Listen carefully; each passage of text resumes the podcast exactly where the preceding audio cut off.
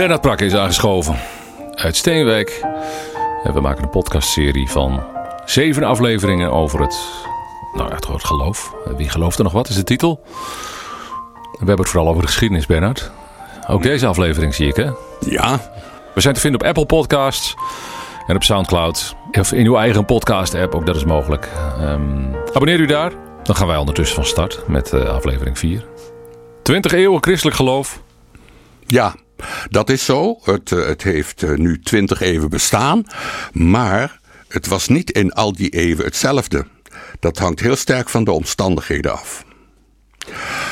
Als je ervan uitgaat dat het christelijk geloof teruggaat op het Joodse geloof, maar dan toegepast op alle volkeren die daar uh, oren naar hadden, dus dat het een uitbreiding van het Joodse geloof is, dan houdt dat tegelijk in dat het ook aanpassingen laat zien. Namelijk, uh, je gelooft in Spanje ook weer anders als in Syrië of in Turkije. Je kunt aan onze jaartelling aflezen dat het nu 20 eeuwen bestaat. Maar zoals ik zei, dat was niet altijd hetzelfde. In die eeuwen heeft de christelijke religie niet steeds dezelfde gestalte gehad en ook niet dezelfde kleuren. De eerste eeuwen was men de onderliggende partij en werden de christenen vaak vervolgd. Toen was er een keizer, Constantijn de Grote, en die zei: Ik zal het christelijke geloof niet langer vervolgen en er moeilijk over doen. Ik zal het erkennen, maar alle soldaten die het christelijk geloof uh, aannemen, die moeten wel soldaat blijven, anders ben ik mijn leger kwijt. Dat was ook wel weer begrijpelijk. Maar daar zien we voor het eerst, waar we later zo vaak last van hebben, dat is de vermenging van uh, een machtscentrum met het geloof begrijpelijk, maar heel gevaarlijk. Ja, maar het geloof uh, gebruikt de macht ook om, om, om, om, te, om, om te groeien. Ja. Toch? Ja. Het is toch uh, expansiedrift? Ja, maar je ziet altijd, je ziet heel veel in de vroege kerk, dat is dus van het begin van onze jaartelling tot ongeveer 400, dat er één groep zegt van we moeten ons aanpassen en dat kan ook nog wel, dat is helemaal niet zo erg dat we daaraan meedoen. En de andere groep zegt nee, nee, je moet je niet aanpassen, je moet de strakke lijn volgen. Nou, dat is altijd gebleven in heel de geschiedenis. Ja, maar het klinkt ook als uh, vrij menselijk. Het gebeurt overal en klopt, altijd. Klopt. Bij de val van het Romeinse Rijk uh, zijn heel veel militairen zonder beroep gekomen, want de hele structuur was weg. Wat hebben ze vaak gedaan? Dat is heel merkwaardig. Ze hebben de geestelijke gesteldheid van het Romeinse leger en de discipline daarvan een spirituele draai gegeven. En dat hield in dat duizenden en nog eens duizenden officieren van het Romeinse leger nu kloosterling werden. Ze gingen samenwonen en hielden een strakke levens orde en dagorde aan. En die hadden ze voor een groot deel van de Romeinse legers afgekeken. Maar wat maar, zou waar, dat? Waar, waar, deden ze dat? In, uh, in hun geboortestreek of daar waar ze gelegerd waren? Ik geloof dat het zo is dat toen dat Romeinse leger eigenlijk ontbonden werd, het had geen zin meer, toen mocht je ook naar de oorspronkelijke plaats, als je daar belangstelling voor had, uh, waar je geboren was, teruggaan. Maar je kon ook blijven waar je op dat moment gelegerd was en misschien al een, een partner gevonden of een heel gezin gesticht had. Ja. Dat is allemaal goed. Vrijheid, blijheid. Vrijheid, blijheid. Het rijk van Karel de Grote, weer een poosje later, is zonder de kloosters ondenkbaar. Die gaf de kloosters alle invloed. Waarom? Om de bevolking verder beschaving bij te brengen. En zo is dat gegaan. Het hoogtepunt daarvan ligt na het jaar 1000. En dan gaat het weer door. Maar het christelijk geloof is niet altijd hetzelfde. De kern wel. Namelijk dat het een humane religie is en dat er een bepaalde opvatting van onze lieve Heer is en zo nog het een en ander. Maar de uitingsvormen die kunnen heel erg variëren. Dat krijg je bijvoorbeeld in een tijd. Dat kon, dat kon het Nieuwe Testament ook niet voorzien. Maar er kwam een tijd dat de boekdrukkunst werd uitgevonden. Je snijdt een paar letters, je laat ze vallen in klei of zand. En je denkt, verdraaid, dat, dat procedé dat kan ik herhalen. En dan kan ik dus uh, vijf boeken maken in plaats van één. Dat scheelt me in de tijd. De boekdrukkunst werd uitgevonden. En daar kwam uit voort de gedachte laten we dan ook uh, dat boek wat we hebben, de Bijbel, een verzameling van boeken, laten we die ook uitroepen tot het centrum van het geloof, het eigenlijke van het geloof. Dat deden de protestanten in de 16e eeuw. Die zeiden: lees dat boek en dan weet je waar het over gaat. Katholieken hadden dat niet als leidraad daarvoor? De katholieken lazen de Bijbel wel, maar ze zeiden: je hebt niet alleen de Bijbel, maar je hebt ook wat de kerk in de loop van de eeuwen als traditie heeft uh, aangenomen. Dus die, de katholieken hebben altijd gezegd: is de schrift plus de traditie. En de protestanten die dachten dat ze een goed uh, uitgangspunt hadden door te zeggen: de letter, is, de letter is wet. Het is alleen de schrift. En uh, het niet onaardige verwijt wat de katholieken daarop hebben verzonnen, dat was dat ze zeiden: jullie hebben de paus wel afgeschaft, maar nu heb je een papieren paus. En dat hadden ze inderdaad. Want wat is ons probleem? Ons is uh, ons protestanten. Ons luisteraars van dit verhaal. ja. Wat is het probleem? Het is zeer de vraag of in onze tijd, na 2000, het voorlezen van de brieven van Paulus, dan wel het voorlezen van gedeelten van de Evangelie, op zo heel veel begrip kan rekenen. Er zijn al heel veel mensen die hebben gezegd: ik, ik kan het op den duur allemaal niet meer geloven hoor. Die wonderverhalen en die genezingsverhalen. Ik geloof ook niet dat dat essentieel is. Ik zie dat niet meer zitten. Weer andere mensen zeiden: ja, maar dat moet je, dat moet je symbolisch verstaan. Uh, genezing van een blinde of van een lamme of van iemand die melaatsheid heeft. Uh, dat moet je symbolisch verstaan. Dan uh, psychologische categorieën. Dat is wel aardig, maar dan ben je ver verwijderd van wat het verhaal oorspronkelijk wilde zeggen. Het probleem blijft dus, je hebt... Hoezo ben je dan ver verwijderd van wat uh, het originele verhaal vertelt? Uh, Als je dat... Eh, ik, kan, ik kan niet precies beschrijven wat de mensen in de eerste drie eeuwen onder die bijbelverhalen hebben verstaan. Maar in elk geval waren ze lang niet zo gehinderd door natuurwetenschappelijke kennis als wij. Nee, maar dan, wat is er dan erg aan dat wij de natuurwetenschappelijke kanten van afstrippen en zeggen nou nee, het gaat om de... Nee, precies. Maar dan is de vraag, wat lezen we dan voor in de kerk?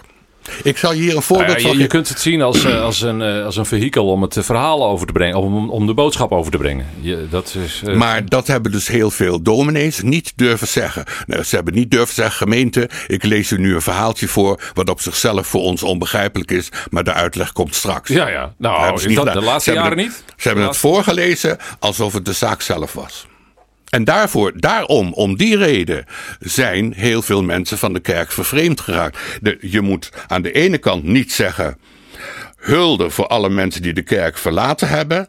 Maar aan de andere kant moet je ook niet zeggen dat je het niet begrijpt. Dat je het niet kan plaatsen. Of dat de mensen liever in hun blote bast aan de, aan de Costa del Sol eh, liggen te, te zonnen. In plaats van zich in de religie te verdiepen.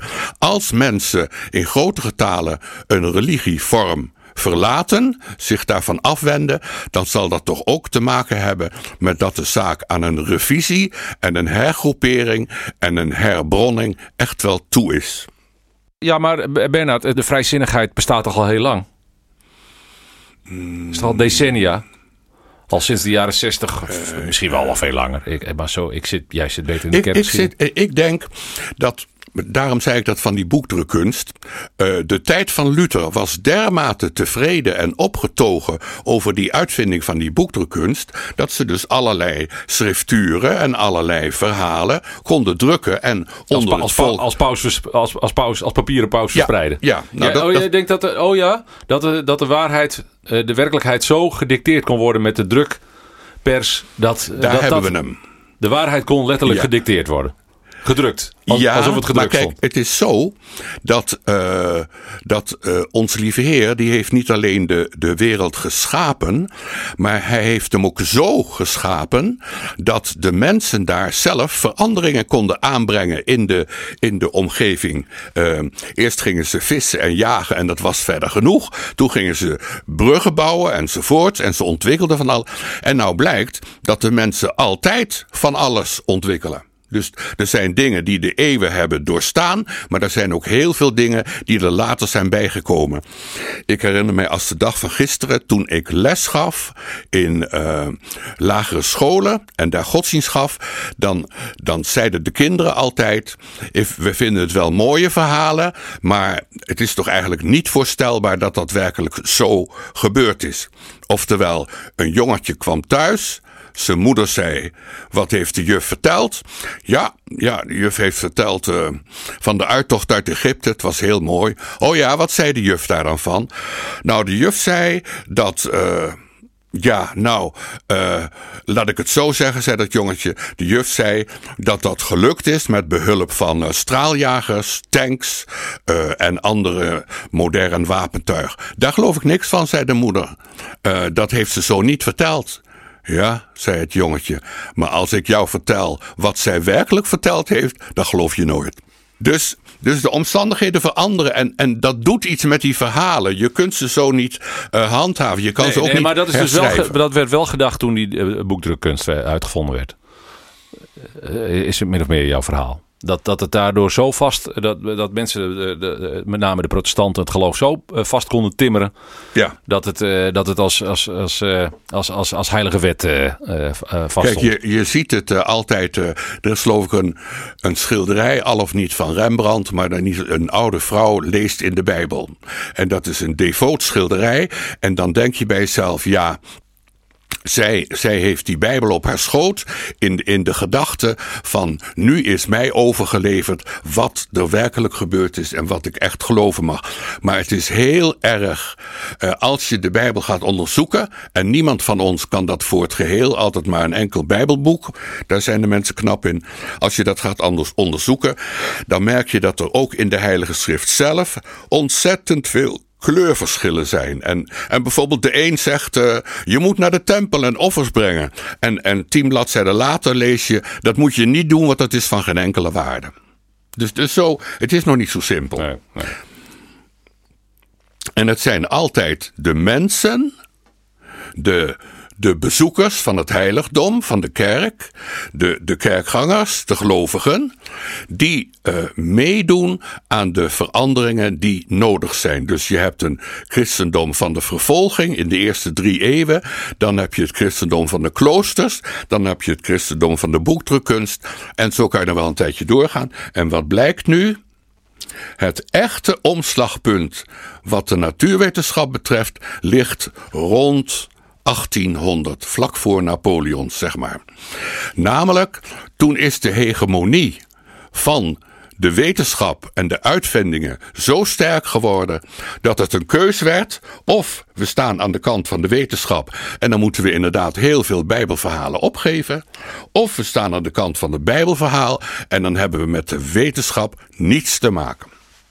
Zo heeft men. En men noemt dus orthodox uh, het standpunt dat je zegt: ik heb met die moderne wetenschap niks te maken. En men noemt vrijzinnig dat je zegt: we laten de moderne wetenschap ten volle gelden. En het bijzondere is natuurlijk dat de laatste honderd jaar heeft de wetenschap, de medische wetenschap en de geologie en de biologie en noem het maar op, die heeft ook allerlei wonderen opgeleverd. Wij hebben ontdekt wat de klassieke mens helemaal niet wist, maar hoe het brein werkt en oh, hoe... dat weten we niet helemaal hoor. Nee, nee, nee. wij, wij, zijn aan het ontdekken. Nee, heel, heel, goed, heel goed. Maar, um, dus de wonderen, die, die staan aan de andere kant weer op. En, en het is helemaal niet noodzakelijk om de Bijbelse wonderen uh, aan de kant te doen en dan over te houden wat er dan nog wel zou kunnen. Want, want het is noodzakelijk om in de Bijbel door te dringen tot datgene waar het echt om gaat. En dat is heus wel te vinden. Maar goed, uh, is het niet. Uh, ja, hoeveel, uh, ja, hoeveel kaft tot, hoeveel kaft, kaft, tot kaft gelovers zijn er nog in het ja, westen? heel veel. In het westen. In, in, ja, Onder maar evangelische in, in, stromingen veel? Nee, ik zou je dit zeggen. In Rusland is dit probleem minder groot, omdat de Russische kerk en de Oosterse kerk altijd heeft gezegd: de ware leer, dat interesseert ons niet zo erg. De ware eredienst, dat interesseert ons. Dus wat krijg je als je een Russisch-orthodoxe kerk binnenkomt? Dan moet je wel twee uur blijven voordat het afgelopen is. Maar de sfeer is er een van grote verhevenheid. Dat, dat is absoluut een feit. En dat is een cultuur die in eeuwen is gegroeid. In het Westen uh, is eigenlijk de hele samenleving doordrongen geraakt van die moderne wetenschap. En dat leidt tot die splitsing orthodox en vrijzinnig. Um, zelfs de orthodoxen zijn natuurlijk ook aangetast door alle resultaten die de, die, die de wetenschap heeft opgeleverd. Ja. Maar, toch zeg je, sorry, veel, veel kaf tot kaf uh, gelovers nog. In Amerika zeker. Uh, in, in, uh, Onder evangelische stroming ook vooral? Ja. Of ja. dat kun je nou, dat is uh, ja, grofweg ja. te onderscheiden van orthodox. Ja, en, en dat zijn altijd de mensen die, die het probleem oplossen door het te ontkennen. Dus dan zeggen ze bijvoorbeeld: uh, er is een probleem van vrouwen die zwanger zijn, die, dat ze, terwijl ze het niet willen. En, en dan zeggen de orthodoxen: ja, maar dat kind moet toch komen. Punt. En daar zullen we dan voor zorgen. En dan zullen we het misschien aan pleegouders geven. Maar het moet gewoon doorgaan. Terwijl, terwijl uh, een ander deel van de mensheid die denkt na. Ja, wanneer, wanneer zou dat nou nog kunnen? Dat je zegt, ja, dat, dat is verantwoord om die zwangerschap af te breken. Uh, en zo zijn er talloze punten en, uh, verschijnselen van de wetenschap. die ons voor nieuwe vragen stellen. En die ook wonderen opleveren. Ik heb aan de kinderen die ik les gaf ook wel gevraagd. Denk je eens in in de tijd van Mozart. Jij bent Mozart. En je gaat door ons dorp wandelen. Waarover zul je dan ontzettend verbazen? Nou, het kwam eruit hoor. Telefoon, auto's, vliegtuigen, televisie. Ga zo maar door. Dus het, onze wereld. Het is niet zo dat de wetenschap uh, weglokt van de wonderen. Nee, de wetenschap levert zelf wonderen op. En dan kun je nou, dat ben ik niet helemaal met je eens. Dus allemaal te geloven, die, hoe je telefoon werkt, dat is allemaal uit te leggen. Ja. Dat is geen wonder. Je kunt het als ehm, wonder zien, maar uh, zeker als je in één keer deze tijd binnenstapt. Maar het is nee, geen wonder. Nee, uh, het werkt, als, of het werkt als, niet. Je, als je populair wetenschappelijke uitzendingen op televisie volgt, dan zie je dat er uh, een wetenschapper is die iets uitlegt over ons brein, of over de manier waarop wij kijken, of over de manier ja, waarop het, wij... Ja, maar als je dan het gevoel krijgt van het is toch wonderlijk, dat, dat is precies op het moment daar waar de wetenschap het nog niet weet. Of waar, waar de complexiteit van het geheel zichtbaar wordt. Op dat moment denk je, god, dat is toch waanzinnig allemaal. Nee, ik geloof, uh, heb jij dan gezien, uh, hoe heet die man? Attenborough, geloof ik. Die natuurfilms van Attenborough. Ja. Die worden absoluut als, als uh, mirakels getoond aan de mensen. En dat is juist zo aardig. Ja, maar dat is gewoon de, de bewondering waar, waarop de film tot stand is gekomen. Nee, nee, nee het gedrag van dieren. Ja. Het gedrag van vissen, van walvissen. Ja, maar dat is dan juist het deel wat nog niet door de wetenschap in kaart is gebracht. Waarom gedraagt een dier zich zo? Wat, dat is toch. De wetenschap roept meer vragen op hier en daar. Of in een hele. Op een, hoe meer je weet, hoe meer vragen. Ja, maar dat, da, nou, dus dat, als je dus steeds meer vragen hebt, dan kom je in de sfeer van de wonderen. Ja, dat, dat is, klopt. maar, ja, maar oké, okay, maar dat is dan niet dankzij de wetenschappelijke kennis, maar meer dankzij de wetenschappelijke attitude en houding die je in een wereld vol wonderen brengt. Ja, en dan zou ik nog willen zeggen, de attitude we dachten altijd dat de wetenschap ten koste van het geloof ging, maar het is heel goed denkbaar dat de wetenschap van alles op het spoor komt waar onze wondergevoelens weer worden opgewekt. Ja, nee, dat, kan echt heel goed. Ja, maar dat gaat dan niet via de, de, de, de de, de, de, de kaft tot uh, nee, nee, waarheden, nee, precies, maar uh, juist, uh, juist omdat je het mysterie ontdekt in de, in de wetenschap. Maar het, het werkt dus zo dat als wij allebei naar Leeuwarden willen. en, en uh, jij zegt ik ga zo, ik weet zeker dat het zo moet. en ik zeg ik ga zo hoor, ik weet zeker dat het zo moet. dat we in zekere zin uiteindelijk allebei op hetzelfde punt terechtkomen. Dat, dat zit in die. Dat zit in die uh, uh, alles heeft zijn grenzen. Dus, dus je kunt zeggen van ik ga nu wat anders doen. Dat zit namelijk in, dit verhaal wat wij hier proberen te houden, zit het ook. Het geloof is aan het verminderen, zou je dus wel kunnen zeggen. De kerkelijkheid is aan het verminderen in West-Europa, ja, allemaal waar. Maar waar gaat dat heen? Het zou ook kunnen zijn dat het wijst in de richting van het punt nul, en dan is het godsdienst weg. Heeft niemand het bewaard, geen boek meer over. Maar veel waarschijnlijker is dat als het, als het uiterste van de limiet gehaald is, dat we zeggen van nou, we staan nou op, uh, op, een, uh, op een punt van 10% en niet meer, uh, dat, dan, dat dan het tij keert, net zoals eb en vloed. Ja. Dat laatste vind ik waarschijnlijk. Het zou heel goed kunnen wezen dat waar de traditionele overdracht van christelijk geloof, die wij ook bij de protestanten aan de orthodoxe vleugel wel tegenkomen, dat daar een uh, tegenhanger van komt. En die zou dan uit de sfeer komen van, dat klinkt nou heel naïef, maar van toneel en musical. Het, het openbarende van musicals ligt erin dat nu niet meer de dominee beroepsmatig uitlegt dat het is zoals het is, maar dat je, dat je scènes uit het leven van Jezus of van later, Franciscus van Assisi, dat je die uh, hoort uh, en ziet spelen door leken. Het, dat het dus dat het gewoon gewone mensen zijn die op zich nemen om een stukje van de heilsgeschiedenis uit te spelen. En dat dat. Uh, we, moeten, we moeten het zo leren zien dat. Als het goed is, dan heeft een kerkdienst iets heiligs. Maar vergeet nooit dat een, dat een aangrijpend toneelstuk dan wel een echte goede film dat ook heeft op een andere manier, maar ook heeft. Want alles wat. Ja, je pleit voor meer theater in de kerk, bij wijze van spreken? Niet dat dat moet, maar ik verwacht dat. Ik verwacht dat. Ja, maar dat zie je toch ook veel in evangelische stromingen? Dat daar heel veel gedaan wordt aan entertainment? Nou, dat lijkt me dan dat... heel goed, ja. Meen je dat nou? Ja. Dat hangt ja, vanaf wat, ik, wat de vorm van entertainment vind, is die ja, je ja, ja, ja, Zodra de beamer binnengedragen wordt, kun je mij wegdragen. Ja, ja, ja, ja.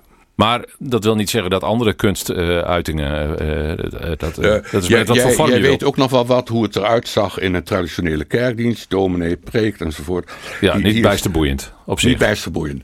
En waar mij nu om gaat is dat gemeenteleden worden geroepen om in een structuur van de kunst, van musical of iets anders, um, uit te dragen wat er in het geloof werkelijk van belang is. Ja, en dan stel, en ik, vast dat, dan stel ik vast dat de evangelische dat daar eigenlijk voortvarend mee bezig zijn. Niet op mijn, niet, niet op de manier die mij aanspreekt, maar ze doen het wel. Klopt. Uh, ik geloof je op je woord. Ik zelf heb daar met die evangelische niet zo heel veel ervaring. Ik zit meer op de. Uh, nou ja, die doen een hoop aan, aan, aan live muziek, aan, ja, ja, aan, ja, ja. aan, ondersteuning heb, door middel van mijn, uh, in mijn loopbaan heb ik te maken gehad met die musical die we nu net gespeeld hebben. En daarvoor heb ik ervoor gezorgd dat tot drie keer toe uh, een bepaald toneelstuk over de laatste twee weken van Jezus leven gespeeld werd. Eerst in Zeeland, toen in Voorburg en toen in. Uh, even kijken hoor. Diepenheim. Tot drie keer toe. En ik heb gezien hoe. Uh, als, als mensen dat mochten uitspelen met een beetje toneeltalent, dan doen ze namelijk echt veel meer dan zo stijf in de kerkbank zitten. Ja. Want daar wordt uiteindelijk van de mensen te weinig gevraagd. Je, komt er ook niet met een nieuw liedboek, zal ik maar zeggen. Dat is heel goed bedoeld. Maar de, de echte verandering moet komen van dat het weer bij de mensen zelf naar binnen komt. En dan ook getoond kan worden. Mm -hmm. ja. Dit is het eind van uh, deel 3, of deel 4 van de wie ja. gelooft er nog wat? Podcast met uh, Bernard Prakke uit Steenwijk. Bernard, heb je nog een kleine vooruitblik naar de volgende uh, ronde? Ja, dat heb ik. Volgende keer uh, gaan we dat thema uitdiepen in de christelijke oudheid. Namelijk, je had de Romeinse cultuur, die was er echt. Rechtspraak, toneel, literatuur, noem maar op. Wetenschap was er allemaal. En hoeveel heeft bijvoorbeeld de apostel Paulus gebruik gemaakt van die Romeinse cultuur, alles wat hij daar goed aan vond? En wanneer heeft hij beschreven, ja kijk, zo is de Romeinse cultuur, maar dat moeten wij anders doen. Dus, dus ontlenen aan de omgeving, dat doe je altijd, dat deed Mohammed ook. En aan de andere kant uh, zich richten tegen. U vindt ons op Apple Podcasts en op Soundcloud. Abonneer u via uw eigen podcast app. Tot de volgende keer. Dankjewel Bernard.